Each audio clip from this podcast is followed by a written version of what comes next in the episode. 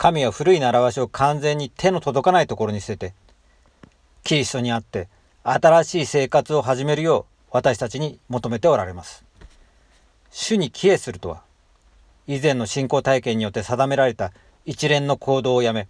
天の御父の計画を信じる信仰と、イエス・キリストと、その食材を信じる信仰に基づく新たな行動をするようになることを意味します。この変化は、福音の教えを知的面で受け入れる以上のものです。自分は何者かという認識を形作り、人生の意義について理解を変えていきます。そして、神に対する普遍の忠誠を引き起こします。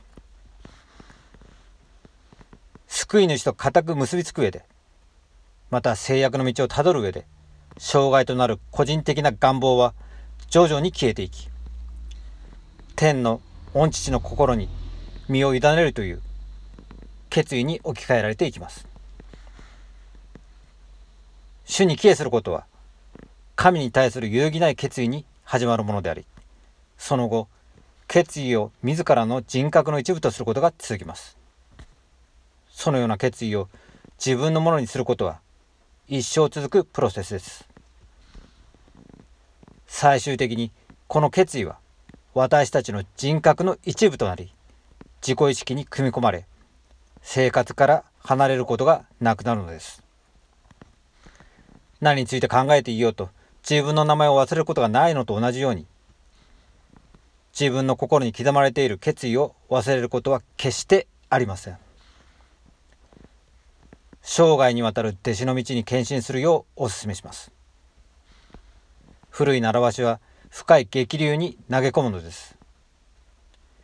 イエス・キリストの食材のおかげで、あなたの生活は永遠に祝福されることでしょう。